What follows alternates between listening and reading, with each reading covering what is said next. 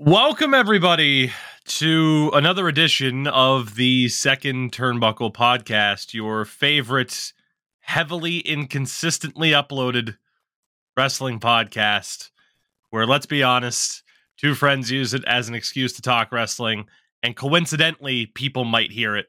Uh, and for those of you that do, we appreciate that.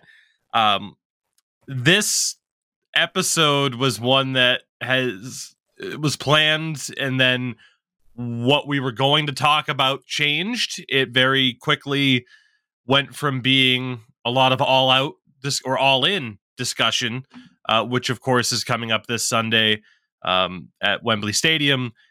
On top of that we were finally going to do the ill-fated original all in review and and talk about that show which is something that we've really uh, wanted to do and then on Wednesday, there was the news, the passing at 79 years old of uh, one of the biggest legends in the history of of wrestling, that being, of course, Terry Funk. And that was going to be a tough enough conversation as it was Crash. And then out of nowhere yesterday, uh, Thursday, August 24th, um, I remember I was sitting here playing uh, games with mutual friends of ours, and um, you just hit me with the all caps text of uh, um, and shared the the screenshot from Twitter that uh, when it, it, it's fucking crazy to even still say this. Like, yes. genuinely, yeah.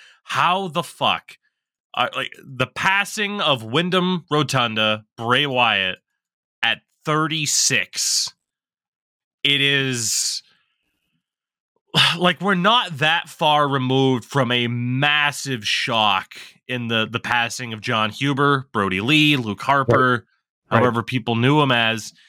Um, and I mean, you know, you're you're obviously not going to c- compare, but it's just that idea of any time there is the passing of a performer on on the active roster for either WWE or AEW, it's a massive shock, and it is, if I'm not mistaken, I mean the the first passing in 15 years from an active competitor on on the roster, and for it to be again someone at 36, um, it's it's it hasn't fully registered yet. It's been on my mind on and off, obviously, for the past near 24 hours. Right. Uh, how, where do you even begin? I well, mean, the, the cynical side of me wants to start off with active roster. I right, mean, right. That there, it's weird to think that the 79 year old I have more sadness for, and I'll explain in a little bit that like one you never thought would happen and the other one you're kind of at peace with but it's not how it like would traditionally be at least for me. Um terry funk uh when he passed away i tweeted the only man i ever experienced in my life that would ever give a big fuck you to death was terry funk. Yeah. Like this guy was gonna live forever Mm-hmm. And don't get me wrong, I'm not an idiot. I know it all ha- it's going to happen to everybody. It happens to Terry Funk. Uh, it happened to Terry Funk, but he just he outlived everything. Like how how what got Terry Funk in the end? I, I don't actually need to know, but it it just seems bizarre that something actually killed Terry Funk. Whereas 24 hours ago, you get a guy who not publicly well, kind of publicly, because he did have that promo about a year ago when he came back, less than a year ago, uh, saying like, "Hey, this is me now. I've had demons. I'm I was in a bad place. I need to be here. If I'm not here, I'm somewhere I don't want to be."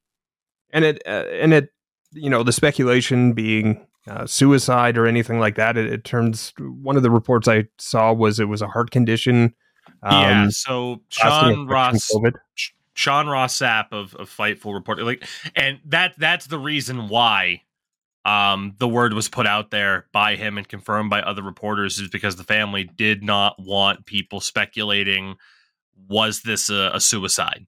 Right. Um, and obviously, I I'm not going to blame anybody from going to that thought before the news came out because the word was out there just how impacted he was by the death of of uh, Jon Huber Brodie Lee. Right. Like that was out there. And again, the family put it out there through Sean Ross Sapp, the tweet. I was given permission to reveal that earlier this year, Wyndham Rotunda got COVID that exacerbated a heart issue. Um, now, obviously, we have no idea whether or not that heart issue was already known or if it really was discovered through this illness. Uh, there was a lot of positive progress towards a return in his recovery. Unfortunately, today he suffered a heart attack and passed away. Uh, it was in the last couple days, really, the, especially to like the last few weeks, that the word was out. Like, oh, he's he's doing better. He's training. Um, mm-hmm. His his dad in particular, Mike Rotunda, formerly known as IRS, like put it out there, like, yeah, he, he should be back relatively soon. Like, clearly, this was a, a medical incident that caught everybody off guard. Yeah, so I mean, uh, when when we you know we with all the with all the uh, happenings over the past little bit, and we kind of sat down and like we have to get something out there. I was just like, I'm not really sad about Bray Wyatt. Like I'm I'm I'm not happy, but like I don't have that that feeling of like something's taken from me or something you know as a as a fan because of where he's been over the past little bit. Like there's there's almost uh, like a beautiful vibe to it for some stupid reason and i i, i'm having a difficulty explaining it. Uh whereas like i said with terry funk like that guy probably punch the Grim Reaper, Reaper in the face before hit him with a chair before he took him. You know, um, yeah. So it's it's just been a bizarre last couple days uh, in the world of wrestling, and it's it's almost difficult to process. But in the same token, you know, you you have your moments with it, and it's like just astonishing. And I mean, like our text messages, like you sent me the text, like Roman Reigns better Stone Cold Steve Austin to uh, uh, who was it to Owen at the end of Raw when Owen passed away and they did the tribute show. Like, are we even going to get a tribute show? are we even going to like the wrestlers will tribute? Like that is that is yeah that's happen.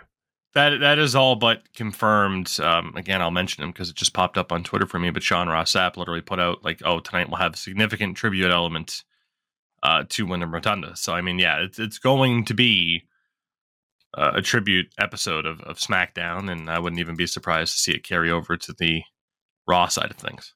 And again, I I hate to be the cynic, but like, is that because we've had 24 hours to get all the news? Like, you'd think of Chris Benoit, you got the tribute uh, episode, and then in hindsight, was the last person who should have ever have gotten one. So uh, and again, I'm not trying to I'm not trying to be the jerk. I'm not trying. It's just it's the thoughts that run through your head in the 24 hours. So, um, I'm looking forward to somebody hitting the sister Ab- Abigail. I'm looking forward uh, to zero confirmation of a Bo Dallas sighting. I hope he comes out in the Uncle Howdy mask and then reveals that it was him the entire time. I think that would be absolutely fitting. I hate to say it, but I think Bo Dallas could be the hottest thing in wrestling if they play it right and not necessarily like he he would be the guy that people would talk about. He may actually take over an LA Knight at this point, given the news. And it would be something Vince McMahon would do to run something like that, you know, make money off death. So uh I, I'm that again, that's where my head's at is like all the pros and cons and cynical and beautiful and sad and and all of that. It's a it's a weird time, and I don't blame you for being, I will say, uncertain in regards yeah. to how to properly like vocalize these these thoughts because it is just so it's so weird. Well, I'll be I'll be honest. Like when I my friend sent me that text that I sent you, the screenshot. And when I first saw it and that it came from Triple H, my first thought was wrestling's never done this before.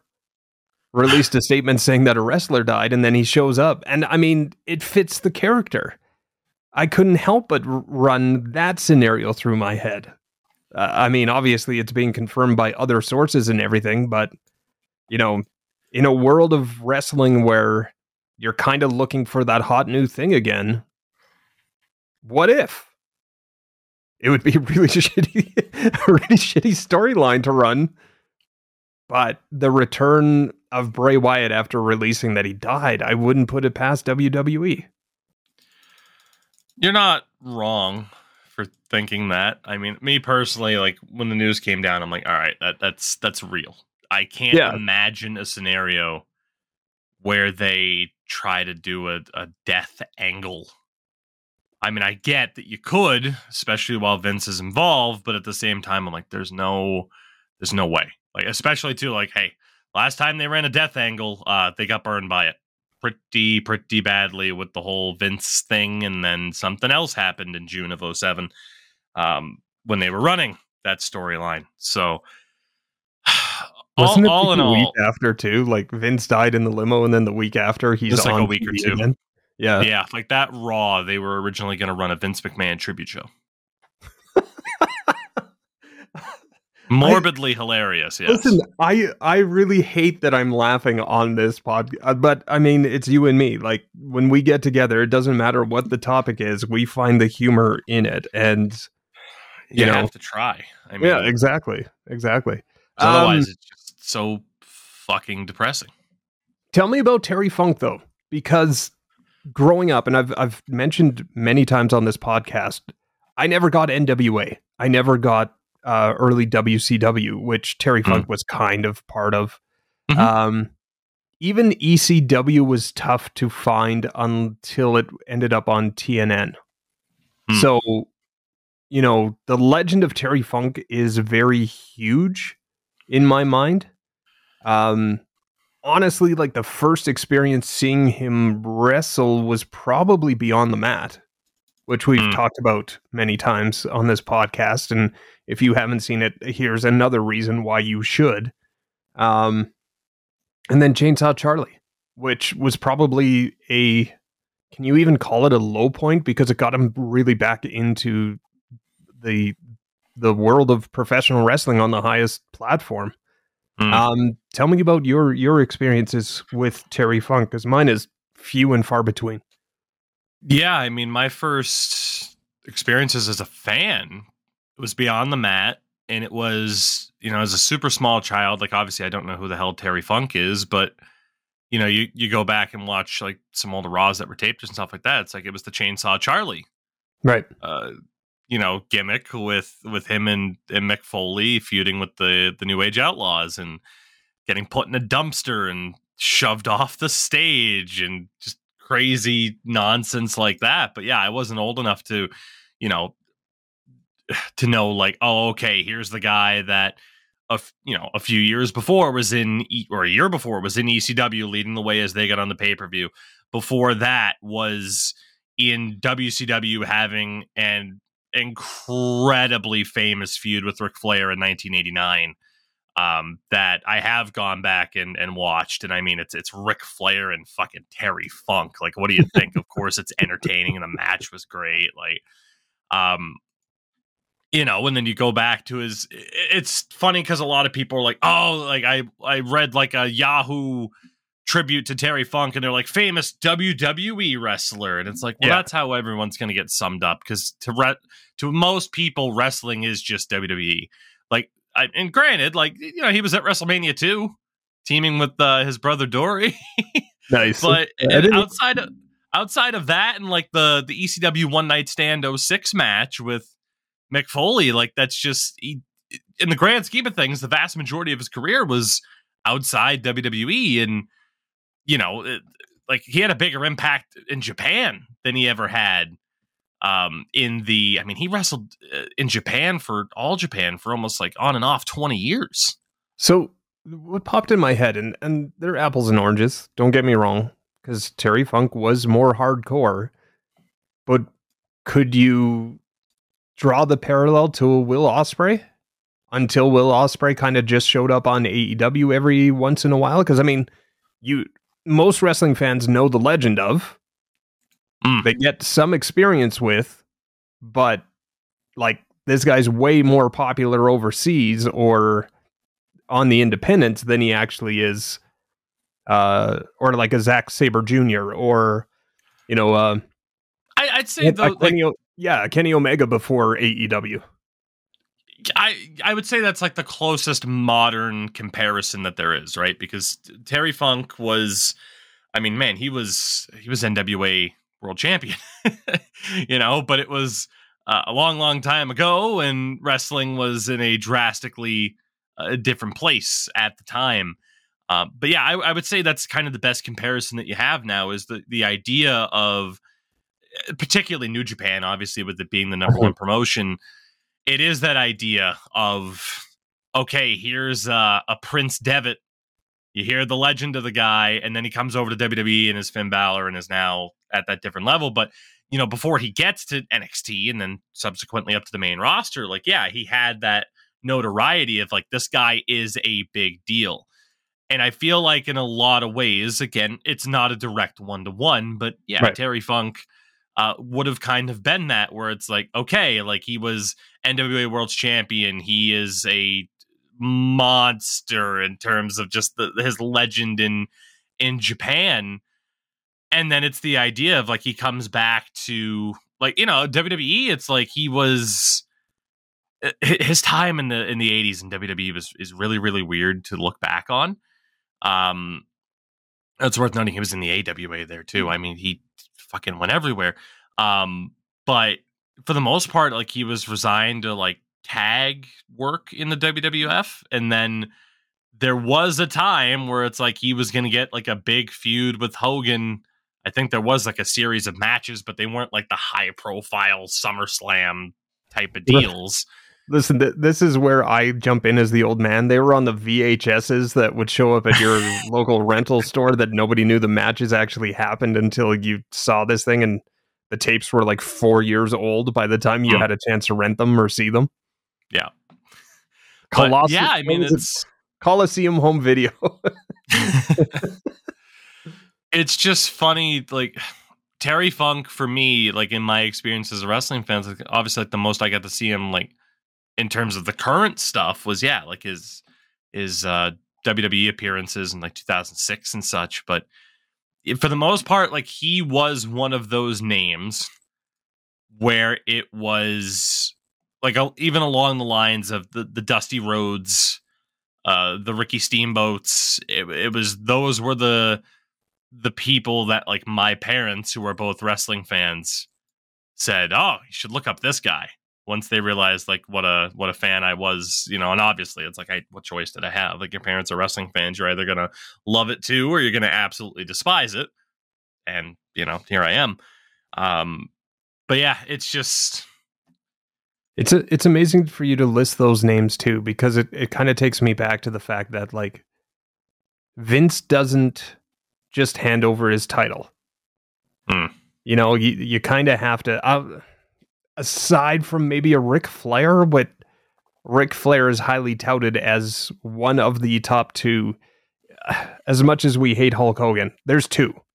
There's there's five, but there's two. There's Hogan and Flair and Hogan had the the the bigger platform, arguably, but the like as much as you want to, anybody could argue Stone Cold Steve Austin. Yeah, you could argue John Cena. You could argue Sting. You could argue Bret Hart. You could argue Shawn Michaels. Yeah, like there's a list. You could argue The Undertaker. There's two guys. It's Hogan and Flair. And really, Vince never I'm trying to think of anybody that came over that didn't have to pay their dues in WWE. You know, like like even look at Dusty. Dusty was a legend and he put him in fucking polka dots sure did and he got those over. And you talk about Ricky Steamboat. He put him in a fucking dragon costume, made him uh, spit fire, and he was amazing. I mean, this was this was after Ricky left, and like, and I I make the parallels to like a Cody Rhodes, right? A Cody Rhodes left, became big, came back, and now we're seeing that like okay, pay your dues again kind of thing. Where uh, Ricky Steamboat has arguably one of the greatest matches with Randy Macho Man Savage for the Intercontinental title, which mm. I haven't seen, surprisingly. um, you even actually a wrestling fan? No, I just I uh, do this for you. yeah, but you know, like there's there's it just floors me that like a guy like Terry Funk, who's got the legend that he has, never came over. I would imagine he won a tag team title with with uh, Mick Foley during that run, but never yes. was never was a WWE champion outside of that, other than maybe a hardcore if they still had the nope. title at the time. Not even no, that. Not his even hardcore. Only title. his only uh, title that he that he won in the WWF was with uh, Cactus Jack, and it was uh, a one day title reign. they won it at WrestleMania 14, and the next night on Raw, they were stripped of the belts because, as I mentioned, it was a, a feud involving dumpsters with the New Age Outlaws. Yeah. And they had a dumpster match at WrestleMania 14 in Boston. And the Outlaws got the decision reversed by stating that they weren't put in the proper dumpster in which to lose the match. And then the Outlaws beat uh, both Funk and Cactus Jack for the vacant titles in a cage match. That 1998 Raw, everybody. Wrong, wrong dumpster in a dumpster match. Yeah. it shouldn't be a dumpster match. It is the dumpster yeah, match. The the specific dun- dumpster B, not A, yes. not C. Has to be B. yeah, it just it it's amazing to see like the parallels if you look at at today's wrestling versus, you know, where the legend of Terry Funk resides. Uh is you see it with a Cody Rhodes. You kind of saw it with an AJ Styles where he came over with such fanfare, and he had to get through uh, Chris Jericho and Shane McMahon before he could get to a Roman Reigns or the or the heavyweight title. So, and and I get it too. Like Chris Jericho, when he came over, he wasn't even wrestling WWE style. He was still wrestling WC. Like it's it's highly uh, documented that he wasn't a WWE wrestler, and it was apparent in his first couple months there that he actually kind of had to reset and and move forward kind of thing booker t another legendary example of yeah not yet pay your dues and then we got you hmm. kind of thing so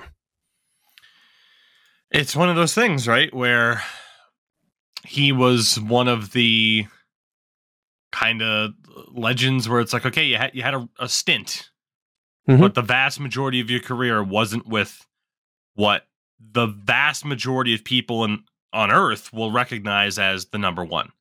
Right. You know, um, obviously, like you know, in, in Mexico, like CMLL is number one, and the Japan it's changed. But you get the point. Like the vast majority of people, you talk wrestling, it's the Yahoo headline WWE. Yep. And for him to, and I mean, Jesus Christ, like Terry Funk wrestled for what fifty two years. Right. Like he was NWA champion in 1975 and had his last match, I believe, in 2017. He was a, he was elected to the Observer Hall of Fame in 1996. Jesus, and That's... still wrestled. He had a fucking match where he hit Mick Foley with a flaming barbed wire two by four 10 years after that Observer Hall of Fame induction. Listen, if you if you want to understand the mentality of a of a 70s, 80s, 90s wrestler, go watch The Wrestler. Because as much as that's not Terry Funk, that sounds like Terry Funk. Mm. It's Ric Flair, but it's you know, it sounds like Terry Funk. Anyways. And I mean, you know, as a as a fan of 80s uh movies as well, I mean Terry Funk was an over the top. Sylvester Stallone arm wrestling. I mean, come on, man. Uh, come uh, just, on. Just an absolute side tangent.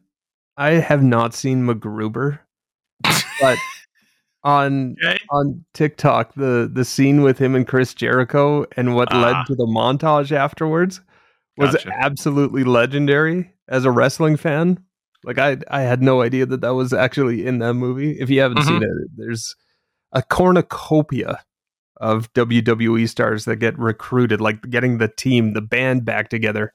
Uh, MacGruber and and Chris Jericho. I'm not going to spoil because there's some amazing. Um, it's amazing he would be willing to do that, knowing that the internet is what it is. th- what do you mean? Oh, like the last one, or He, yeah. the, Are, um, are we thinking of the same movie? Because there was another movie. Oh, you know what? I think we're thinking of different movies because there was another Chris Jericho. Oh, yeah. You know what I'm thinking of? I'm thinking of the Jay and uh, the Jay and Silent Bob reboot movie oh in which uh, Chris Jericho plays a uh, Grand Wizard of the Klan.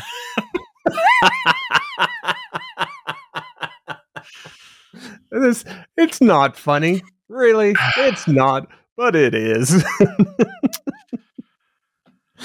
uh, he's got range. Again, Let's just say gotta- Chris Jericho's got range. He does, and you, you gotta can't wait. find ways. I can't laugh. wait for like him to get into an epic feud on AEW, and you're like, you're not taking on Chris Jericho. You're taking on the Wizard of the Klan, Chris Jericho. Maybe that's who will show up at All In to uh, Oh, take hey. on Will Ospreay this Sunday. Maybe. Do you uh do you want do you want to keep reminiscing or I do, and then we'll we'll talk a little bit of All In. I think at the end to try and end on a high note. Um, because there because there we was, kind of go ahead. sorry keep going keep going go ahead so you know, we uh, kind of talked about Terry Funk and, and the career there, but we didn't deep dive into the Bray Wyatt right character. And, you know, for me, like the first introduction to Wyndham Rotunda as a performer is the Nexus. the, the one of the greatest wrestling names ever Husky Harris. Husky Harris Husky Harris. the because because he was he was bigger he was he wasn't he was not a thin man so Husky Husky the why uh and then the- that that had Curtis Axel in it too didn't it So, oh God, the what a time for the Nexus. By the way, the, the nickname though of what the the tank with the Ferrari engine, Husky Harris, is just incredible. Um, oh yes yeah oh, no that was a perfect description of Bray uh, you know, funny enough, kind of, yeah. Um, yeah. So he, it was, were they? ori- Yeah, they were. They yeah, he was there as a, like an original Nexus member. so if I'm not mistaken, because there was there was the no, he wasn't. That's right. He was the new Nexus. That's what it was. Because yeah, the Yeah. original Nexus um was you know the the group that came in and, and tore apart the ring, right. And then a couple months later, I think it was in like October of 2010, you end up getting Husky Harris and Michael McGillicuddy into the group. Right. And then before the end of 2010 you have CM Punk as the leader of that group all the way up until Money in the Bank. Like basically leading into that show CM Punk was still like when he cuts the the pipe bomb promo he's in a Nexus shirt Mm, no he's not are you sure He's wearing a Stone Cold Steve Right, Austin. he's wearing a. He had right, the next week. The next week when he got to follow up on the pipe bomb, which wasn't as crucial. yeah Uh, he did have, That's but it. I remember vividly him wearing a Stone Cold Steve yeah, Austin. right he was wearing a he was wearing a Stone Cold shirt Yeah. but yeah you're right at the time he had um he had he had the shirt that was um like his freaking hand with the X holding a lightning bolt and that had the X's net the, the Yes. X's Yep. the Nexus N on Yeah. the the shirt sleeve. The Um black and yellow. Yeah, and at I, that uh, time like Husky Husky Harris did nothing, man. No. Like he, he- he just didn't. He was just kind of there. He was in a spot and then leading up to Orton and Punk at Mania 27, Orton attacked numerous members of the ne- of the Nexus, including punting Husky Harris in the head, and then you don't see him on WWE TV for almost three years, unless you were a super nerd like I was and still am. Because on Daily Motion, people would post the full 30, 40 minute episode, uh, long episodes of FCW TV, Florida Championship Wrestling. so I don't know if those still exist, by the way, but you were able to see obviously it was you know the NXT of its time just much much lower budget but you were able to see all of these guys and the reasons reason why I was so intrigued in it was Seth Rollins was there having signed up from uh, Ring of Honor was was uh, he as Seth Rollins down there or was he still Tyler Black uh he was I think still Seth Rollins okay because I know yeah. that a couple of the other guys you're going to mention have obviously sw- since switched names. Yeah. Well, I mean, you had the the Dean Ambroses right. of the world that were down there, and he had a little mini feud with William Regal and stuff like that, and you had Husky Harris teaming with uh with his brother Bo Dallas, who wasn't Bo Dallas at the time. I think he was wrestling under Taylor Rotunda, but still. Um, and again, was just kind of you know, he was a part of the show, but he wasn't somebody that necessarily stood out as like, here's the guy. Like, it's like, okay, he's one of their homegrown guys. But again, Seth Rollins is there, Dean Ambrose is there, Cesaro is there. Uh, it's just what what is this guy going to be? And then right as FCW is changing to NXT, um, in the summer of 2012, you get the first Bray Wyatt promos.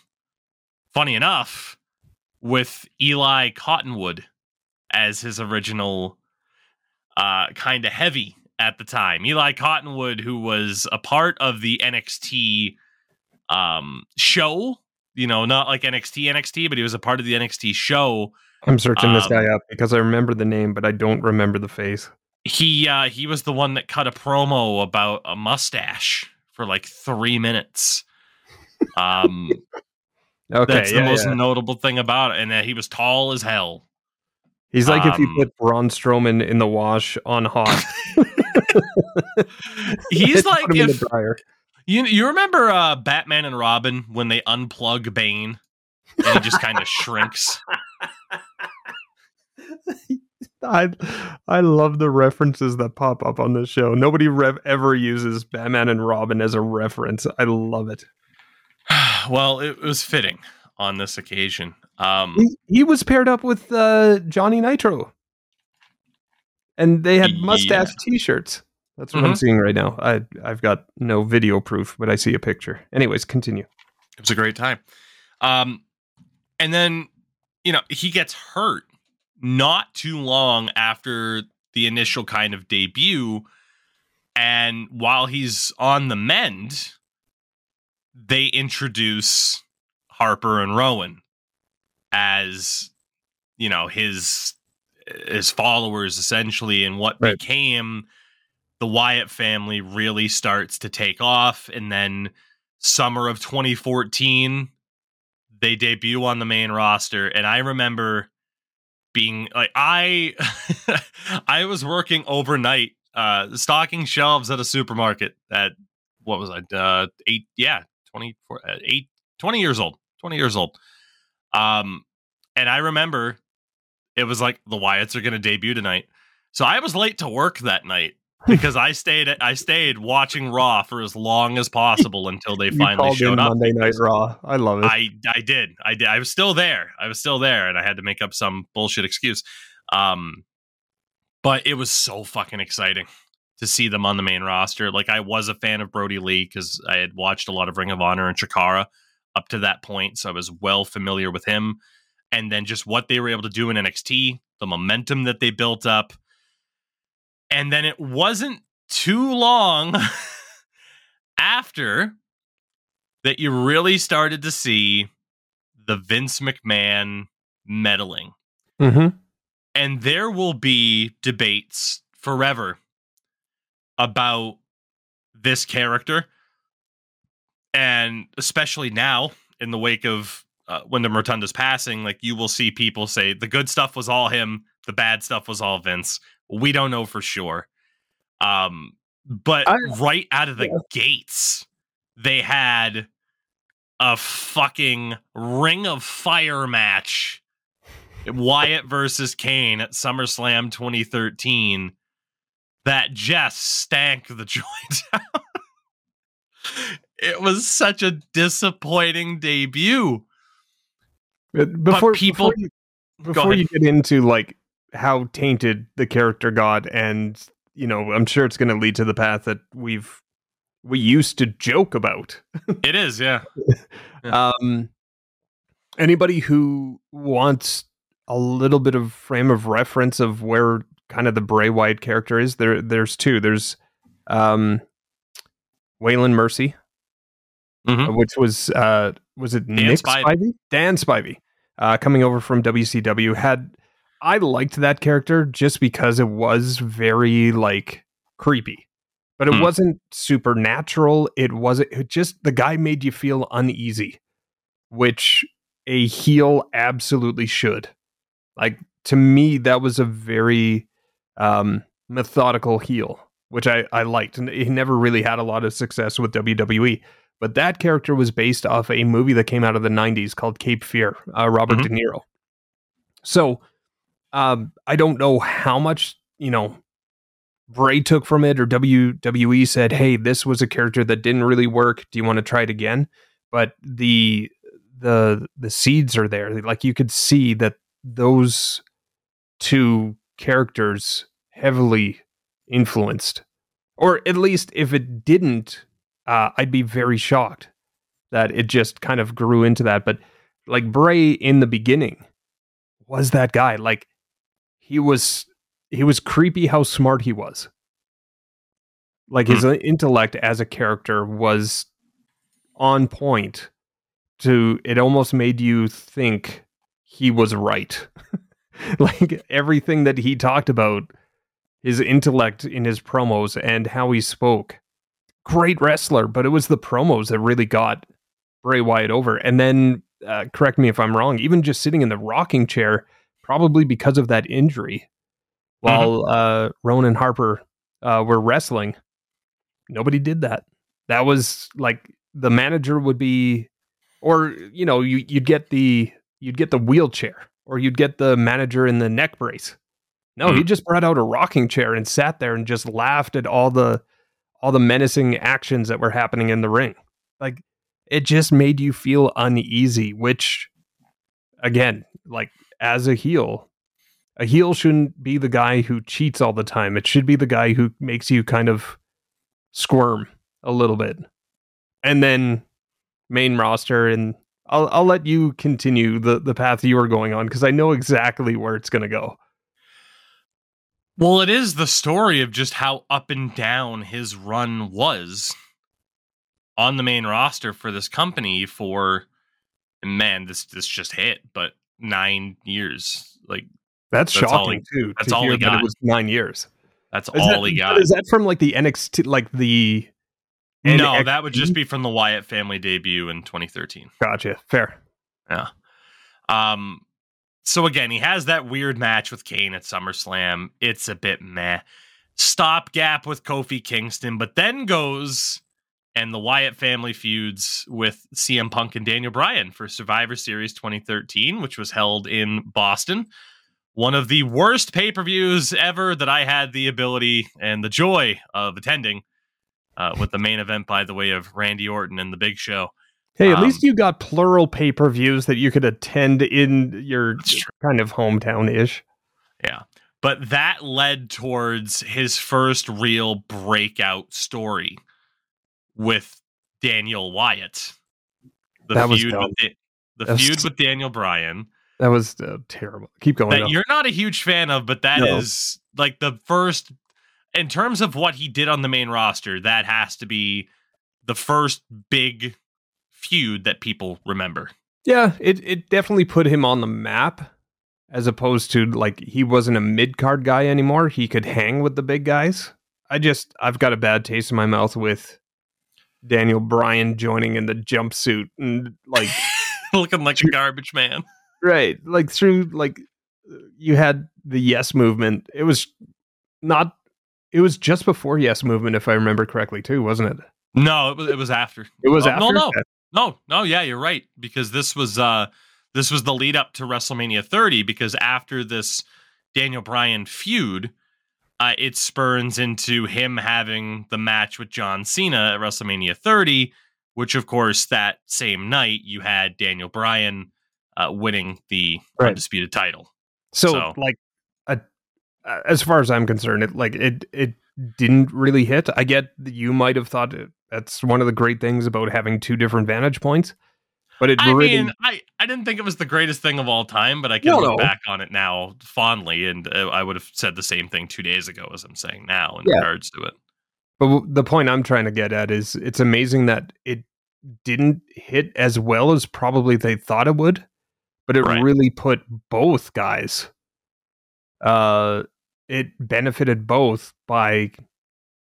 It was talked about. Uh, I'll put it that way. It was probably one of the most talked about feuds of that year heading into uh, the Yes movement and, and WrestleMania and all that stuff. So I just, uh, like I said, I've got, and like Daniel Bryan was only part of the group for like two or three weeks. Like, like as soon as he got in, you knew he was getting out again. Like it just, it didn't really fit. Like they even tried it with Randy Orton down the road, and you just saw that it, it just wasn't going to be something long term. It was just the the stopgap in the story. I mentioned the idea of uh, Bray Wyatt moving on to the the John Cena feud, but before that, we got the first real taste of the Wyatt family against the Shield at Elimination Chamber 2014. Matches in that year that people will continue to look back at incredibly fucking fondly, just for the impact that those two stables uh, have had on the wrestling landscape in the past decade and how that's going to continue to reverberate. That uh, that's the closest thing we had to Rock Stone Cold. Like how they just went back and forth and elevated each other and got mm. each other. Now, I mean, the Shield did a lot better with what they were given than the Wyatt family, but Bray benefited. You could say that you know the the Bash. What are they? What were they called at the end of their WWE run? The the oh. tag team. Oh God, I don't even. Oh, I was gonna the, say the Bash. Uh, it wasn't the Bash. Bludgeon, was it the, Bludgeon Brothers. The Bludgeon Brothers. There you go. you know they they had some really good success in the tag teams tag team scene, and Jon Huber ended up winning the IC title, which was short lived. Mm-hmm.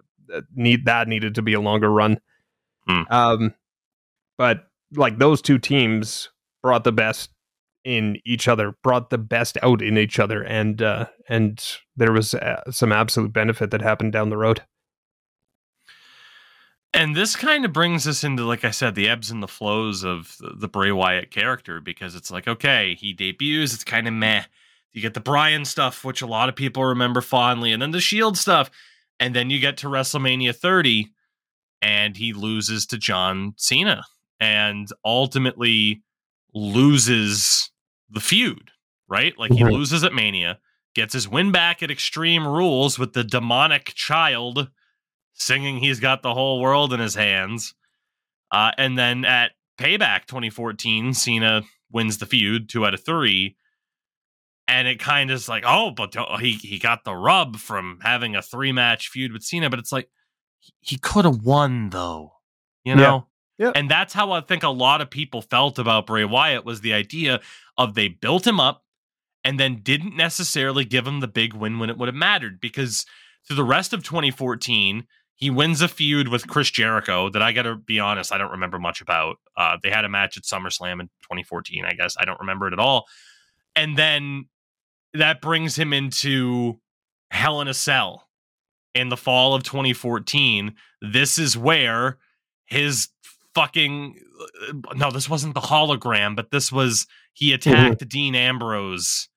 Like there was like the monitor that blew up in his face or some shit, and then Bray Wyatt attacked him and helped Rollins win. And Helen is it was just really, really weird. And the feud yeah. with Ambrose was weird because it's two characters that you felt were limited by the creative team where if instead you just let those two, if you let fucking Wyndham Rotunda, you let the Bray Wyatt and Jon Moxley characters just go. Yeah. My God, where can you end up? But they just Sorry, felt. Did you, say, did you say Shinsuke Nakamura? Did you say AJ Styles? Did you say This is this is where, and again, on my tweet, I said that you know the machine got in the way. Like you're a hundred percent right. Like those guys, uh, as we get to see with jon Moxley now, uh, this is the guy that Stone Cold asked for on the podcast.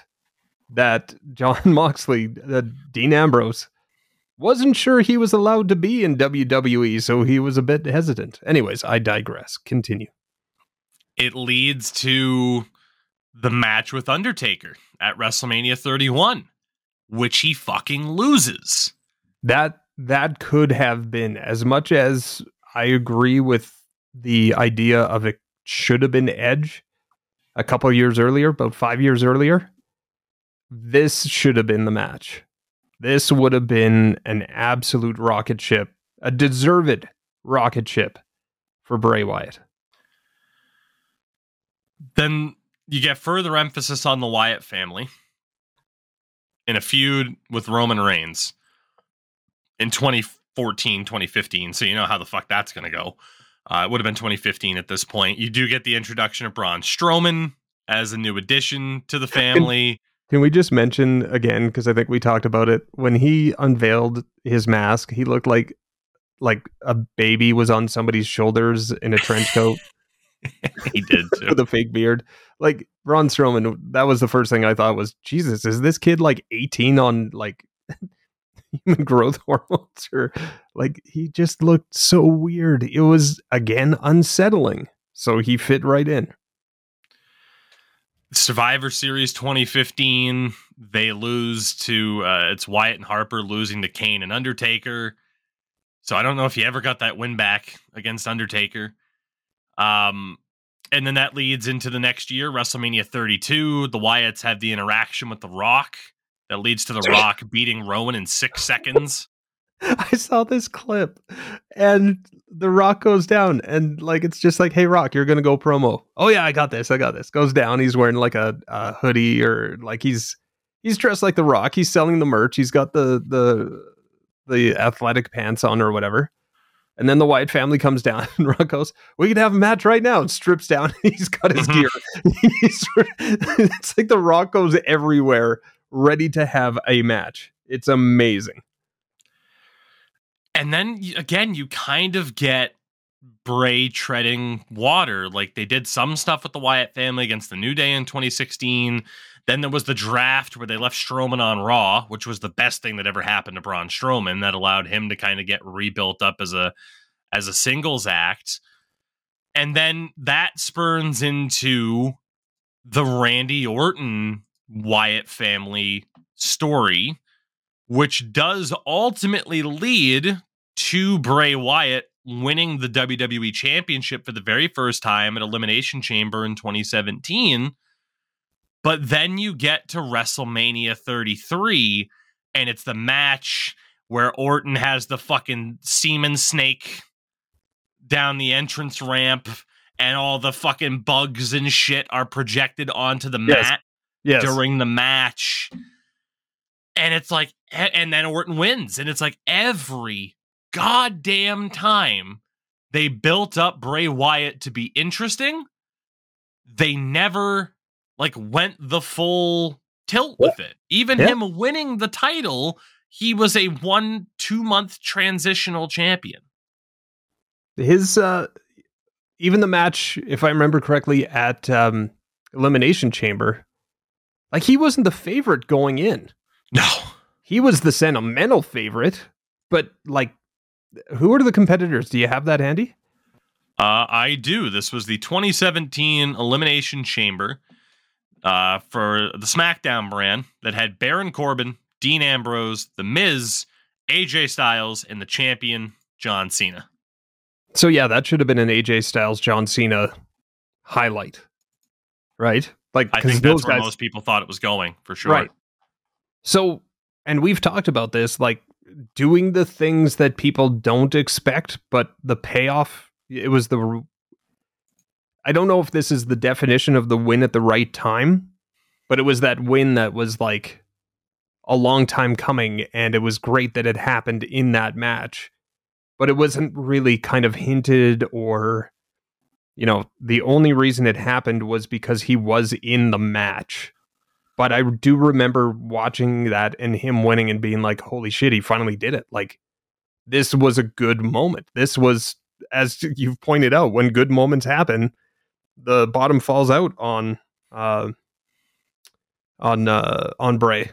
So, like, this was a good moment. You could almost count down how many days the next thing was going to fall on him. And boy, didn't it, because then you get to the summer of 2017 and he starts a feud with Seth Rollins, but that really kind of spurns into him feuding with Finn Balor. And this is not 2019 Toronto SummerSlam, the Fiend debut.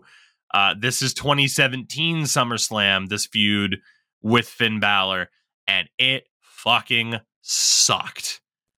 This was when Finn Balor had like the pumpkin makeup. And then they're like, here, Sister Abigail's gonna debut, and it's Bray wearing like a fucking veil Mhm. and talking with the voice alteration, and just again, people are gonna look at this. Where the fault lies for that, who the fuck knows? But it was just a constant thing as a fan of his, is like you could see him at his fucking best, and then they'd always find a way to fuck it up and bring him down to these lows of nonsensical promos and Yeah, but just Tubes, this meandering nonsense. And it's like, man, what a waste of potential with this guy. I'm, I'm going to take you back to junior high and high school when you used to have the group projects, and you'd have like uh, somebody in your group. Let's say it's a group of three, right? You'd have the one guy in your group, and they're like on the same wavelength, and everything that you guys propose is the right thing, and you know creatively how to do it and everything. But that third guy goes, "Yeah, but what if we colored the sun purple? Mhm. What if what if the dinosaur is uh, wearing a top hat and a monocle? Like that's Vince. The other two Yeah. are Triple H and and the the amazing group in NXT and who built this character to be somebody we actually gave a shit about, even though he creeped us the fuck out. And then Vince gets in there. Oh, what if what if uh, maggots show up on the screen and it's uh, supernatural? Oh, like that's good shit. You know, like Mhm. th- that's that's the scenario. And no i'm not privy to the meetings. I wasn't a part of creative. But it has been proven time and time again that a character that triple h has come up with uh, either survives because it isn't overly changed and you know progresses into something else. Seth rollins is a is a perfect example of that. Or they absolutely interject stupidity and you could look at like um i'm trying to think the uh, the guy who had the congo line i think adam rose Adam or something yeah. Yeah. like he was one of those guys who creeped you out in NXT and then he shows up and he's the party animal in WWE like the interjection of Vince uh has been a terrible thing for anybody who has been in NXT and tried to make the the main roster and make a go of it.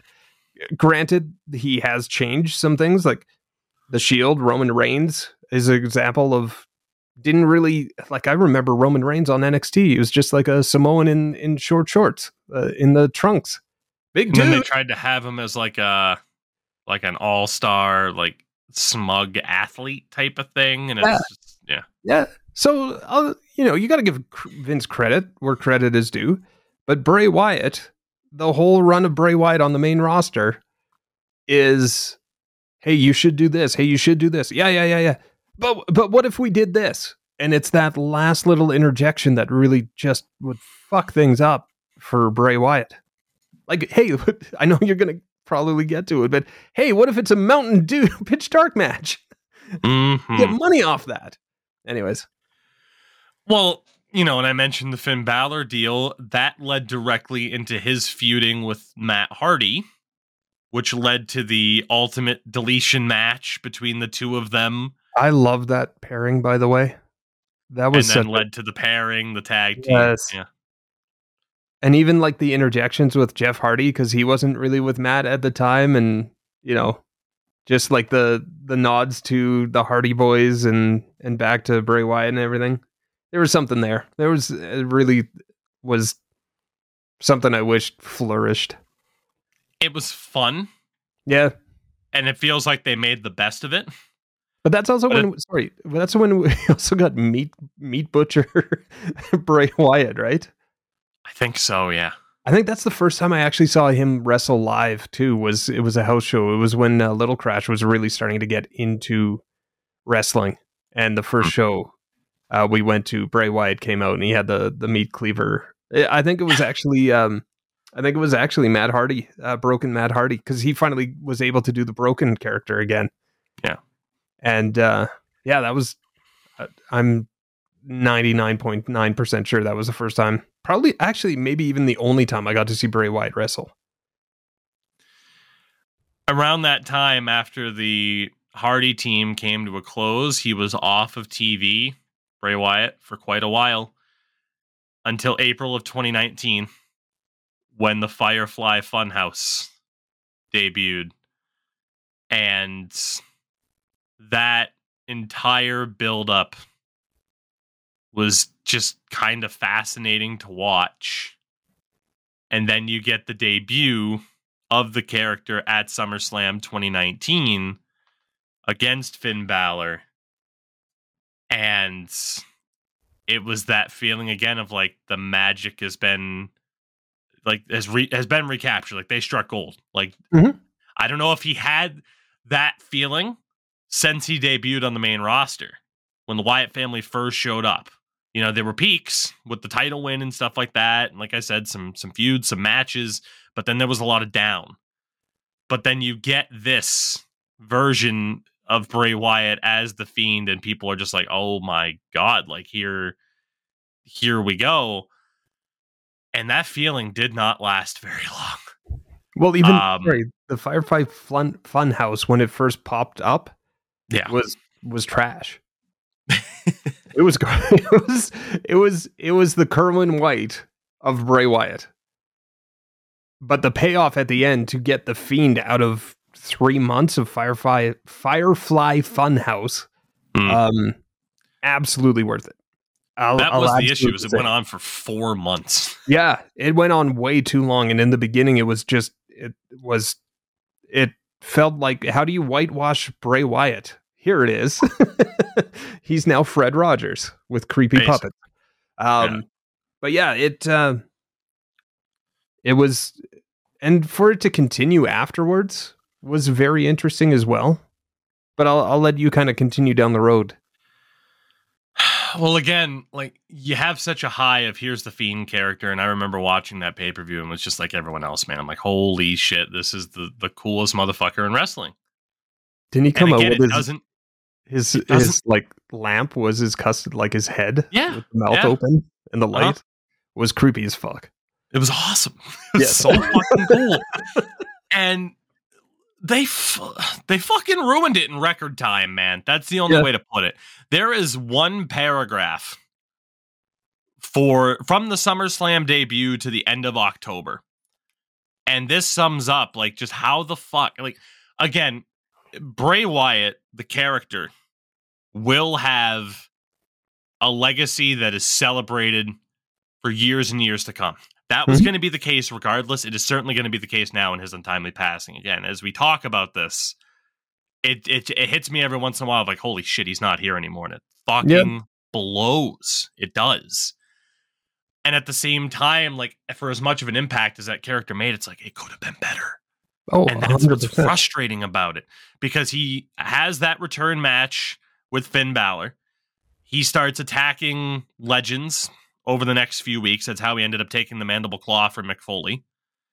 And then he starts a feud with Seth Rollins at uh, Clash of Champions the next month in September. That leads to the infamous i'm red light, red cage, Hell in a Cell match that ends in a fucking ref stoppage. Won numerous worst match of the year awards. The fucking finish was booed for God's sakes. Deservedly Deservedly, yeah. And then at the end of October, he beats Seth Rollins in Saudi Arabia to win the title. Mhm. Within Oh, no. two months of coming back. oh i know i know where there's there's a there's a landmark on this ride of history that i just I'm cringing that we're gonna get to. He defeats Daniel Bryan at Survivor Series after debuting his custom title belt, which polarizing to say mm-hmm. the least. He has a match with Miz, beats Bryan again at the Rumble in a strap match. And then in February, this is where I'm starting to cringe. loses yeah. the title. And look, I'm a fan of this guy. But holy fuck. Really. He loses the title to Bill fucking Goldberg.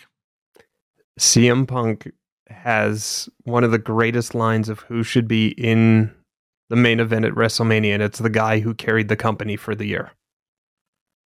It yeah. shouldn't be, it should not be who could make the most money. You should be rewarded with the main event at WrestleMania if you carried the company. And they've done this so many times and twice with Bill Goldberg because Kevin Owens' name pops in my head that they go into a match where the hottest thing in the company loses the title in between Royal Rumble and WrestleMania. Similar to, I mean, an example that comes to mind for me, uh, WrestleMania 33, the outdoors one in uh, Orlando. It should have been Kevin Owens and, and Chris Jericho for the world title. And instead, they put the belt on the Brock Goldberg match, and then Owens and Jericho had a match for the U.S. title. Yeah, yeah. And it's, CM Punk, CM Punk said it because he lost the title to Dwayne, and he ultimately got the the match with the Undertaker, which is a nearly a main event match at WrestleMania. But CM Punk carried the company for the year and dropped the title to the guy who showed up mm-hmm. that month. Uh, I'm not I'm not hating on The Rock.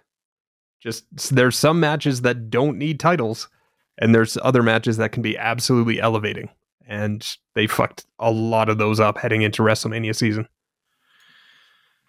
It does lead to Wyatt and Cena at oh WrestleMania in the Firefly Funhouse match, though.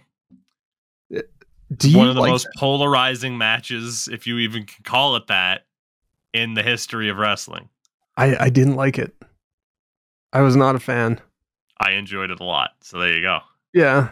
it was kind of cool to see John Cena in an NWO t-shirt though. Yes, it was.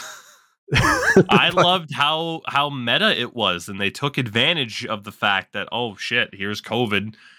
And let's be honest, like at that point another Wyatt Cena traditional wrestling match for me wouldn't have been as impactful.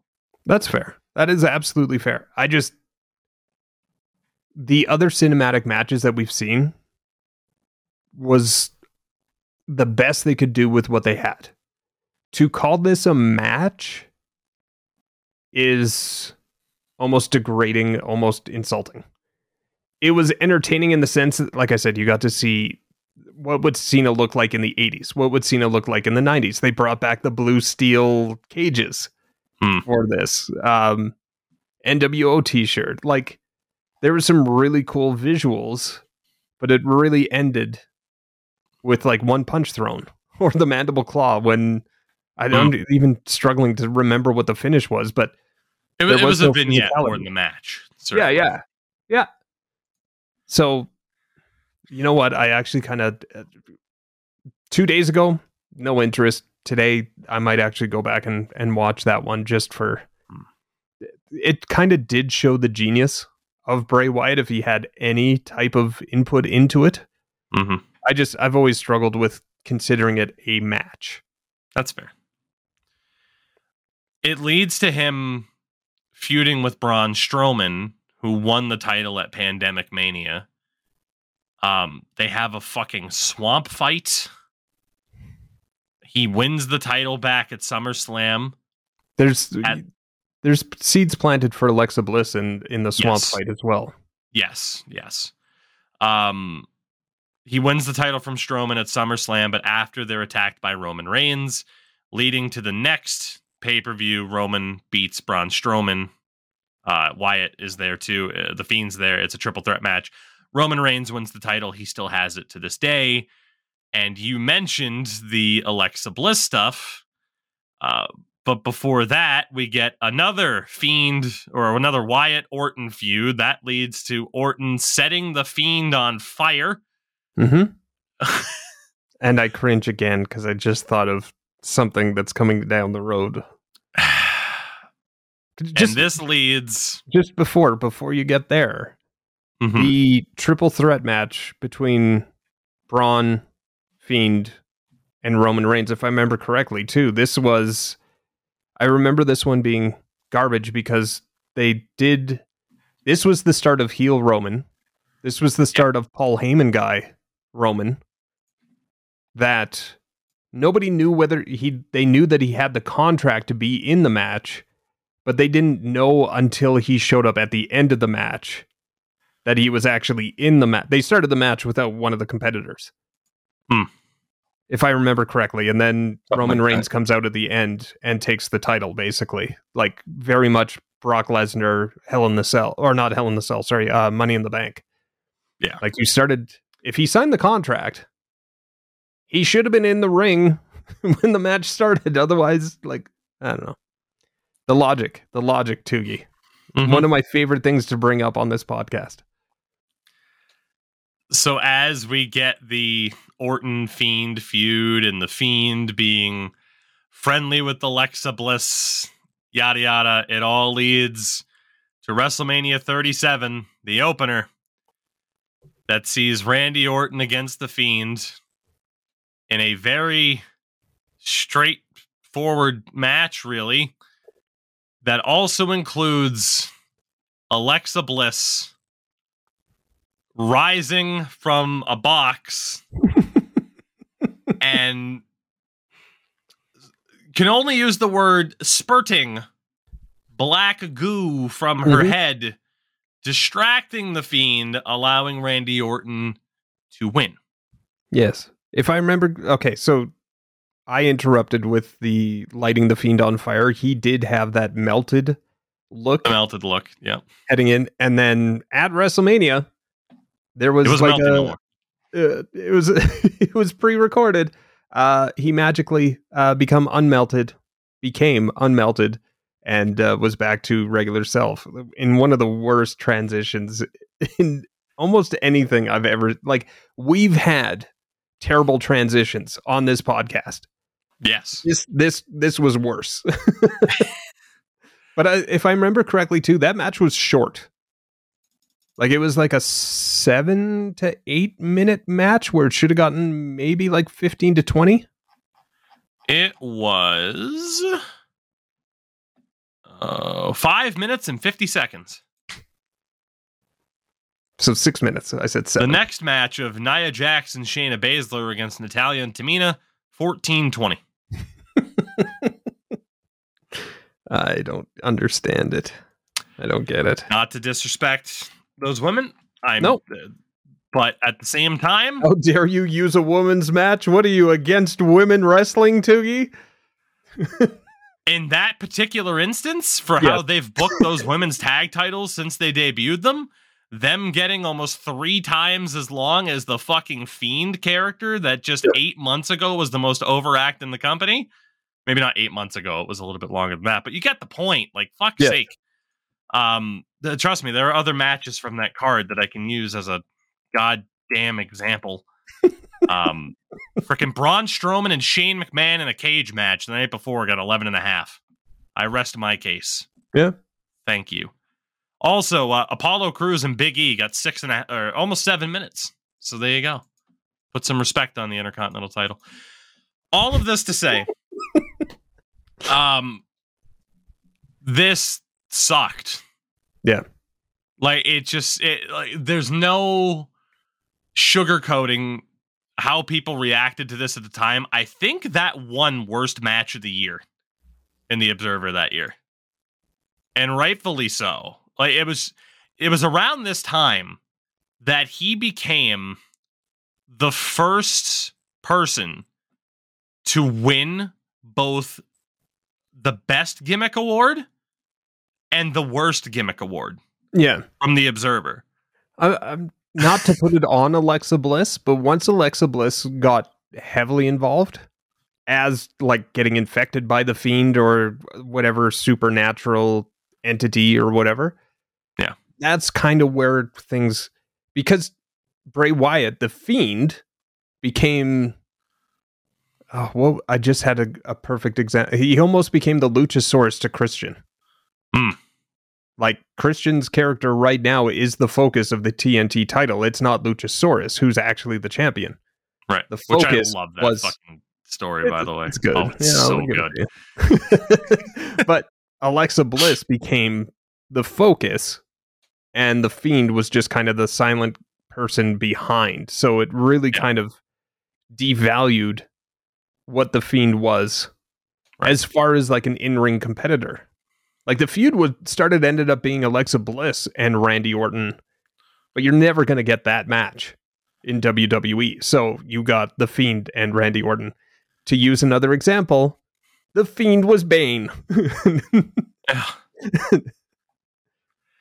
So after all this Orton stuff, the Alexa Bliss stuff, Bray Wyatt disappears, and Windham Rotunda is released from the company on July 31st, 2021. And at that point, you start to wonder, like, what the hell's next? Because his run is so fucking weird. And I always revert to like the observer as this talking point, not to say it's the end all be all but he wins the best gimmick award as voted on by the readers of the site in 2013 for being a part of the Wyatt family. Mhm. He then wins worst gimmick in 2017 as Sister Abigail, which is incredible. He's voted in the worst feud of the year in 2017 for his feud with Randy Orton that ends on the Spooky Bug match, which was also voted the worst match of the year. um 20 uh, it should be noted as well actually 2014 he was voted as having the worst match of the year but john cena that cage match at extreme rules with the, the spooky child singing. Uh, but for the most part like the highs were high. And then you get to 2019 he's voted as getting the best gimmick for the fiend. Mhm. but he also is voted on having the worst feud of the year with Seth Rollins and the worst match of the year for that Hell in a Cell match, too. And then 2020, he's voted as having the worst gimmick as the Fiend. And the worst match of the year with Braun Strowman for the Swamp match. And the worst feud of the year with Braun Strowman. Like, it's just one of those things where, like I said, almost at the start of every new turn to the gimmick, he had that incredible ability to get people hyped up for what the hell is he going to do next. And WWE never knew how to Right. properly capitalize on that. And that brings me to his most recent and ultimately, I fucking hate saying this, but his final run. Um it's worth noting by the way, like literally he has a criticism of booking section on his Wikipedia. That can't be overlooked. Like that's a part of his legacy is just how fucking up and down the storytelling with this character was. But when it was at its best, holy fuck. And we talk about the cult leader, we talk about the fiend. It perhaps was never at its best like it was less than a fucking year ago. Mhm. Fuck.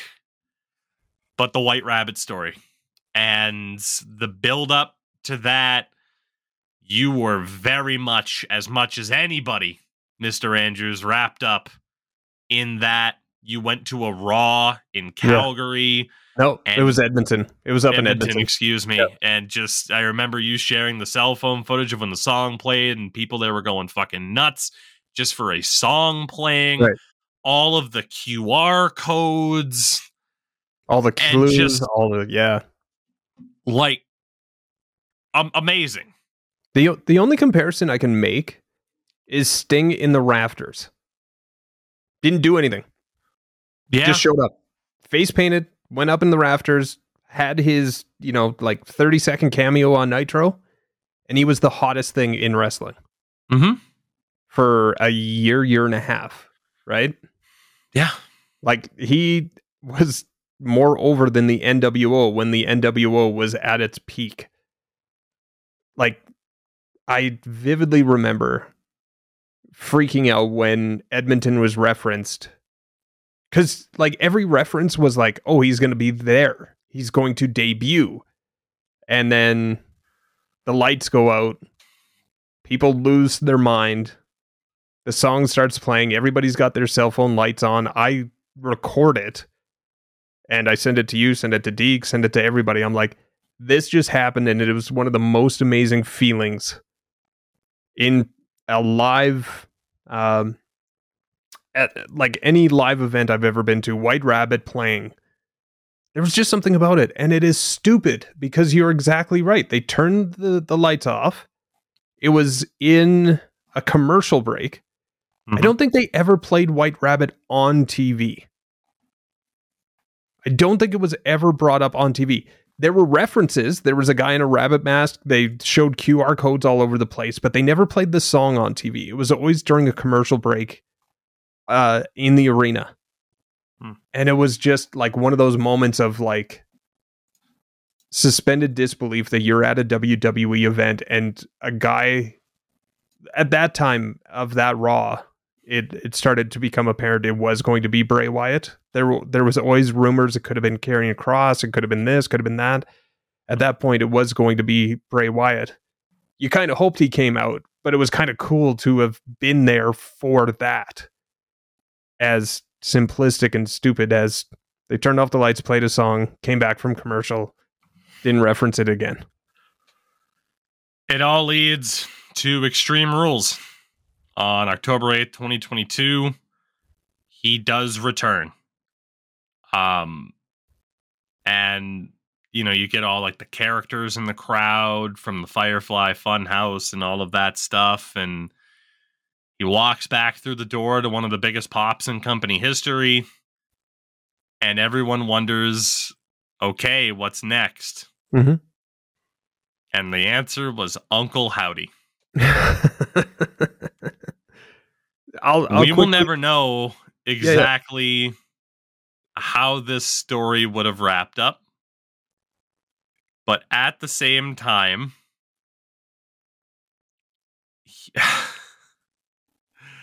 what we did see again didn't, at least to me, live up to the full potential of this character that was created. It was a long there, burnout we had the running joke on this podcast of has Bray Wyatt had a match. Yeah. And I don't believe he did up no, until was, the pitch yep. black match of WrestleMania. There were some house show matches. Rumble. There were some yeah. house show matches, but uh yeah, no, Royal Rumble. Yeah, he debuted at uh, Extreme Rules and yeah, Royal Rumble. So just, does not wrestle for four months, four and a half. Backstage segments, being a, and I referenced it earlier, like being able to come out and just, for lack of a better term, er, air his grievances and air his not grievances, but like, hey guys, like the fact that you were behind me and you wondered what was happening there. Like, was this? That was always the thing with Bray Wyatt too. Like, no matter what he did, was it him? Was it the company? Was it storyline. They gave him a mic to speak as uh, Windham Rotunda, and then Uncle Howdy came out at the end. So it it, it always felt like no matter what he did, some and we've said it before, like the bottom was going to fall out of it. Like just to give him that opportunity to to talk was very cool, but still did not feel right in the whole scheme of things. And I think it was because it was like it was it wasn't the night after he debuted or I don't think it was the first one after he debuted. I think it was still like a couple weeks after. So you get the pitch black match after all that time of waiting and that was a very polarizing match. I thought it was dreadful to be fair. I'm not going to sit mm-hmm. here and sugarcoat my opinion now. Um and it ultimately was going to lead towards him probably having a match with Bobby Lashley at WrestleMania, which never happened. Um, around that time, he disappeared from TV with what was only then kind of known as an illness.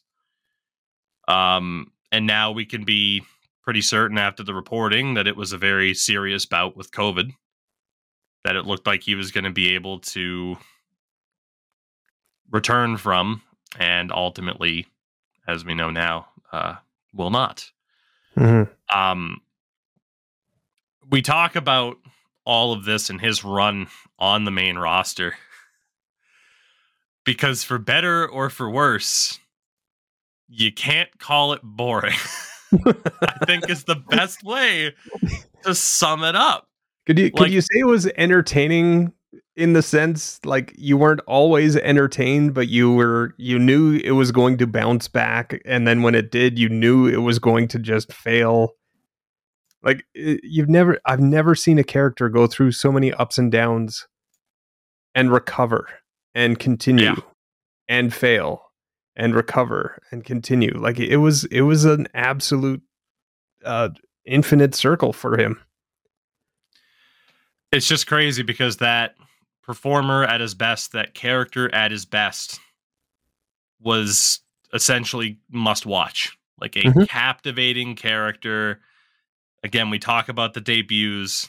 His debut as the cult leader, his debut as the fiend, his debut um after the end of the White Rabbit teases must watch. And especially after that White Rabbit one. Like the, the evidence is there in TV ratings and stuff like that. Like he caught the attention. He had everyone's attention in terms of what the hell are they doing with this guy. And then again, just so many times it doesn't feel like they knew what to do with him afterwards or how to keep that momentum going. So I look back at that character as an example of incredibly wasted potential Mm-hmm. Despite the fact that he hit great heights, he could have hit even greater heights. And maybe we were due for that coming up. Like they did have that moment earlier this year uh, on Raw's 30th uh, anniversary celebration where The Undertaker kind of had that moment with him in the ring, uh, which now is even more fucking depressing. Um, just that idea of like have you I don't I put him in that kind of pantheon of characters of the undertakers the Kanes where it's like these characters somehow survived Mhm. despite at times creative for that characters seemingly doing whatever it could to kill those characters you think of some of the shit they put the undertaker's character through kane's character especially Bray Wyatt, I mean, in a, in a like Jesus Christ, like you know, he, he never had one of his rivals visit a funeral home, uh, like Kane did, but in a PG sense, like they did everything they fucking could to make that character as lame as hell, and just why would you like? But the the performer in Windham Yeah. Rotunda was so fucking talented that you couldn't help that every time there was a reinvention you couldn't help but be on board with it to see what the hell was going to happen. It almost it almost felt like you know the blockbuster Hollywood star saying, "I did the really shitty Judge Dredd so that I could get the the thing that I really was passionate about." And not to crap on Judge Dredd, I've just never seen it, but it was like you know, like th- there's so many examples in Hollywood of, okay, we'll let you do your little indie sappy film, but you got to go and do Inspector Gadget or you know like the really crappy blockbuster popcorn movie you know and then in the end the the actor gets their what they want. That kind of felt like what Bray Wyatt ended up going through. And to your to what you were saying about how like they didn't know what to do with him his return at extreme rules he could have just walked out. But they decided to bring the characters back who had nothing to do with anything going forward. They built one of the cheesiest high school musical doors so that they could have a light shine out of it that he could walk out of. He just needed to walk out. Like the machine got in the way of a lot of things. Like as much as it was it was cool to see him return, I don't have fond memories of the return because it just was Michael Cole. Hey, are we still on the air, guys? Guys, are we still on the air? or Daniel Cormier and and Riddle with their hands in the air and the lights go out and they're not even reacting. I think Riddle kind of had a little bit of a reaction to it, but like they completely no sold it. Like there's just so much about that that encompassed like the parallels of his entire career. Like it just they almost got in the way of him being a, an absolute phenomenal talent for he was a great talent that the creative just got in the way. You know and obviously we talk about the character here. There is the the human on the other side of this right. where you know you've seen the tweets of his, his colleagues and everything like that. And then obviously um I believe on WWE Shop they've uh, like all the proceeds off of his merch are going to go to uh, his family, which obviously it's well known. Like he was engaged uh, to uh, JoJo, who was uh, briefly a wrestler, a ring announcer, obviously with with WWE, um, and he had four young children as well, and that's like we can sit here, we can have fun talking about the character and then you again you think about the real human aspect of it that's just eh, that's what really just fucking rips your fucking heart out of your chest. Um it's it's just a passing that hasn't set in. How how can it? I mean i can i can recall you know for me as a kid you know the the feeling of like oh like i was like 11 when eddie guerrero died and you you log on to the internet and see eddie guerrero passes away and just how shocking that was. And it is still kind of that stunned feeling of just you're you're almost numb at this point. Like we, we've gotten out of the era of wrestler deaths on a consistent basis. Right. Thankfully. Yep. Um I mean for the love of God there's a there's a Wikipedia article of premature wrestler deaths. And obviously it was due to I mean, granted, they have everything listed on there, but it's like there was a time uh, between like 2002 and 2015 where it was just it was brutal. Um, you know, whether it be the, I mean, God, there's, there's too many fucking people to name. And it's gotten to the point now where it's like, you know, every once in a while something comes up and it's it's rough. Um, but then this year has been brutal. Like you, you have the the passings of of the Terry Funks of the world at, at an older age, but it's like, man, we're we're seven months removed from Jay Briscoe's passing. Right. You know, this past January. Then you have this, and it's just like, what an awful fucking year in that way. Um, it's just crazy, man. It's crazy, and it sucks because like on, so many fucking levels. But you know, this week especially for wrestling fans, at least ones that aren't entrenched in tribalism, this was supposed to be a very fucking fun week. You know, all in on Sunday, shaping up to be one of the biggest shows of all time. We know the crowd in the UK is going to be fucking insane.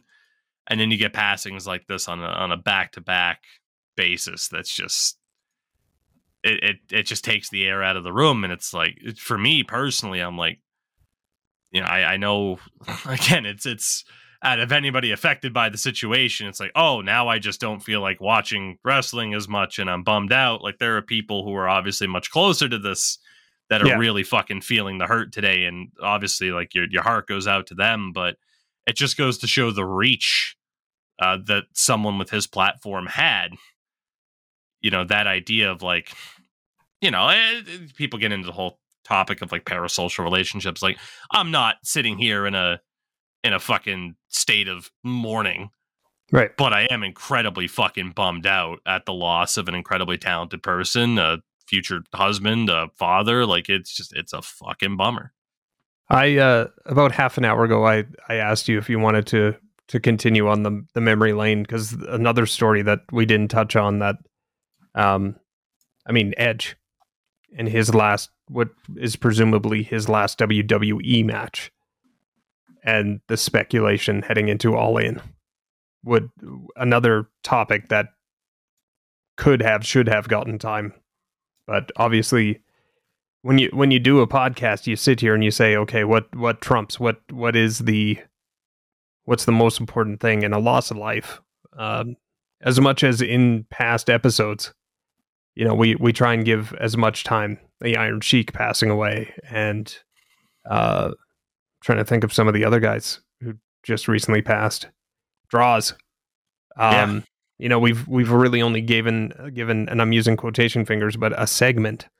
Um yeah these were these were two very large impactful and as I said before like both have their share of what the fuck like as much as as much as uh funk was in his uh in his sunset you know uh, you never you never expected it no, so. it's like him and Iron Sheik were in that same category of just like yeah. these motherfuckers just aren't going to give up. Like you no. just know they're not going to. Like how could it happen? And then yeah, you know, kind of. You know, I was thinking about how you were trying to to vocalize things at the start, and it is just that idea of like. It's like the, the, shock of Windham Rotunda's passing is so heavy that it's just like uh, the the sadness almost doesn't hit until you process it. Yeah. And I think it's very tough for people to still process this. Like it's still just the shock of again someone at 36 years old. Um fucking crazy. And yeah, like I said too, like the the layout for this show changed quite a bit. You know, again, like the the featured topics would have been, hey, what do you think Edge's future is going to be? Hey all in is this sunday. Let's take a look back at the other one. And i won't lie part of me still wants to to talk about all in from five years ago and what we're which, expected to see this sunday. Which is now available on blu-ray and dvd at aewshop.com i'm intrigued to see if anything gets cut what an interesting choice of words as well yeah Anything get circumcised from the footage? Is that what you're trying to get at? You know, I mean, there there's some excess. Yes, from all in that could go. That hasn't aged very well. Um, I don't know. Where where do you want to go from here? Do we leave the show as it is, or do we? Yeah, yeah, we talk I about all in? How are you on time? What do you want to? No, you know what? I I think if we jump into anything else at this point, it it I think I'm I'm good with where this is. If that makes sense. Like if we start getting into all in, it's going to be half an hour. If we start getting into edge, it's going to be half an hour. We can't give those less time. Um, yeah, even sitting here scrolling through my cornucopia, I use that word again, of uh, Bobby Heenan quotes. I think I found one, but it's a stretch to to kind of correlate with with what we've just uh, talked about for the last hour and a half. So I think, with all due respect to Edge, to AEW, to everything else that happened and will happen and will be awesome, I think uh, I think I'm to leave it here is is a good spot. So we will be back soon. At least is what I'm going to throw out there right now, uh, especially to talk about to talk about All In again on Sunday afternoon. Uh, the the one show that continues to elude us all in 2018. One of these days, we will uh, get to talk about that. Hopefully soon. I'm sure we're going to um, have something to talk about SmackDown and Raw this week as well. Yeah, that that's another aspect to it. Is you know I I can't remember the last time I watched a, a SmackDown, but it's certainly I mean tonight is at the very least, like I, I don't even know. Like I don't know if I'm in the mindset of like I want to watch it live. Um yeah, I didn't watch most of the Brodie Lee tribute show live either. I watched it afterwards. Yeah. Um, and just kind of Twitter browsed through it because it was just like how like it just that fucking surreal feeling of how the fuck is this real? It's amazing what happens when real life interjects with professional wrestling sports entertainment, right? It almost makes it worse. Yeah. Right? like if a fucking like if something happens to a more traditional professional athlete, we'll say a baseball player, a hockey player, it's like you know, they are them. Yeah. Like yes, like uh you know, certain players can feel like fucking superheroes, but at the end of the day, like they're not in a profession that is an athletic theater performance. Yeah, no, you're 100 percent right. Like the the As person that we get to know is not the person that they actually are. You get these people presented in a larger than life element. Mm-hmm. And then when and even if they're an, an Eddie Guerrero and they are a more toned down like Eddie Guerrero, like what was his greatest like the most charactered he ever was was just going after Chyna. And it's like, well, that's still not Latino that disassociated from reality. Whereas, how the fuck do you explain Bray Wyatt's characters Yeah, to somebody who doesn't get wrestling without being like, oh god, I have to explain this? But then Eddie Guerrero just being like, oh, he's got the hots for the big woman with muscles. like like you know it's like hey it's a kink for everybody like that's you know you can explain that to fucking uncle tim but how the hell are you going to explain well bray wyatt is like a it's like a zombie kind of he was burned to death but then he came back and then his lady friend spouted goo from her head and then he disappeared again and really likes jefferson airplane.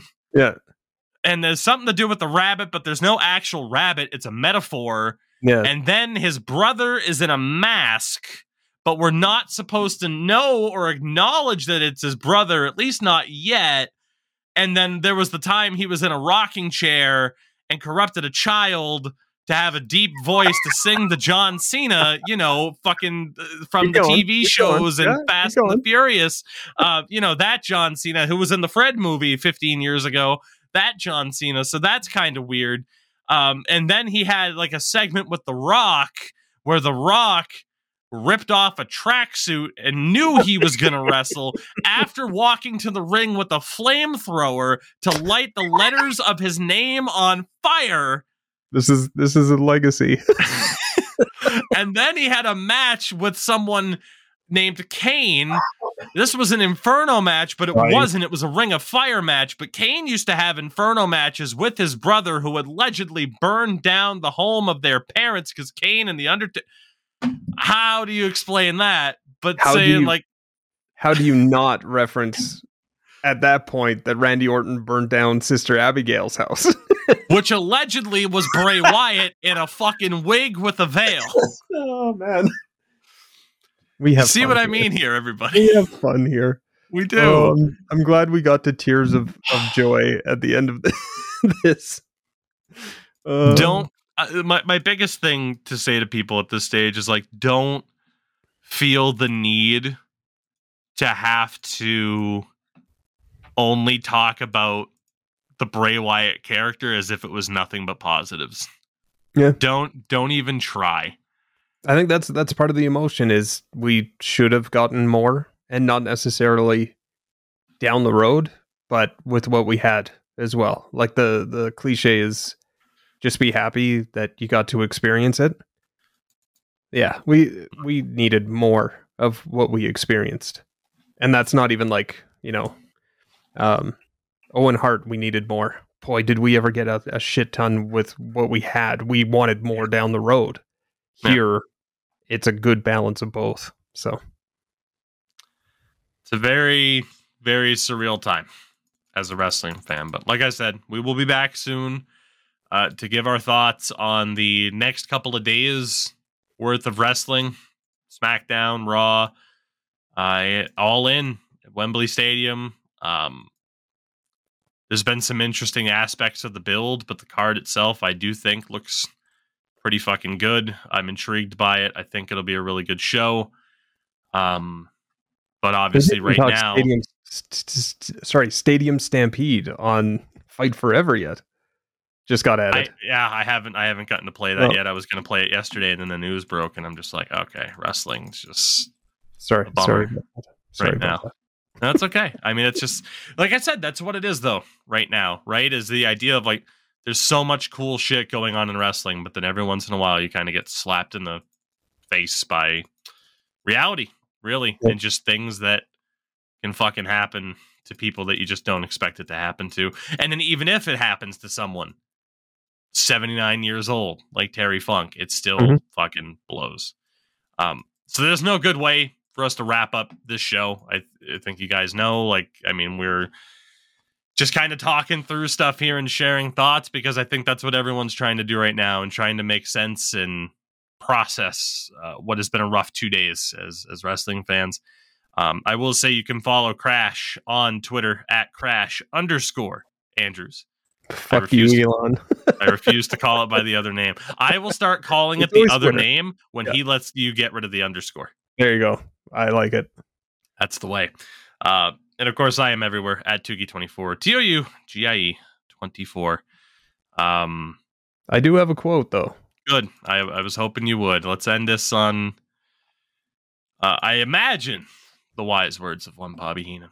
Imagine, imagine that we did get 40 years of Bray Wyatt, but the quote that I found that was as close as I could find, and I'm sure Bray Wyatt, given the opportunity, would let us know the exact same thing, which is thank you for 40 years in this industry because I loved it. Good night, everybody.